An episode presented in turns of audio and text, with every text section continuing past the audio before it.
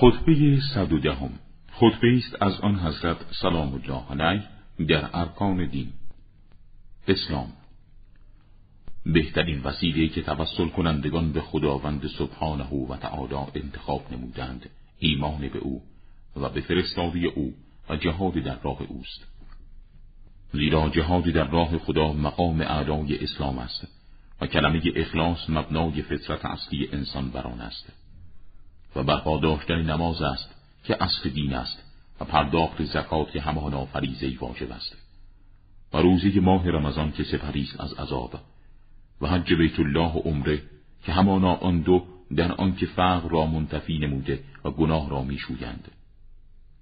و سلی رحم که بر ما می و اجر را به تأخیر می اندازد و صدقه پنهانی که کفاری گناه است و صدقه آشکار که مرگ زشت و سخت را دفع می نماید و انجام کارهای نیکو که از سقوطهای پست جلوگیری می کند در ذکر خداوندی حرکت کنید که بهترین ذکر است و رقبت کنید به آنچه که خداوند به متقیان وعده فرموده زیرا وعده خداوندی رازترین وعده هاست و اقتدار کنید به هدایت پیامبرتان زیرا برترین هدایت هاست. و سنت پیامبرتان را بپذیرید زیرا آن هدایت کننده ترین سنت هاست. فضیلت قرآن. و قرآن را بیاموزید زیرا آن بهترین گفتار است. در آن قرآن تدبر و تفقه نمایید زیرا بهار دل هاست.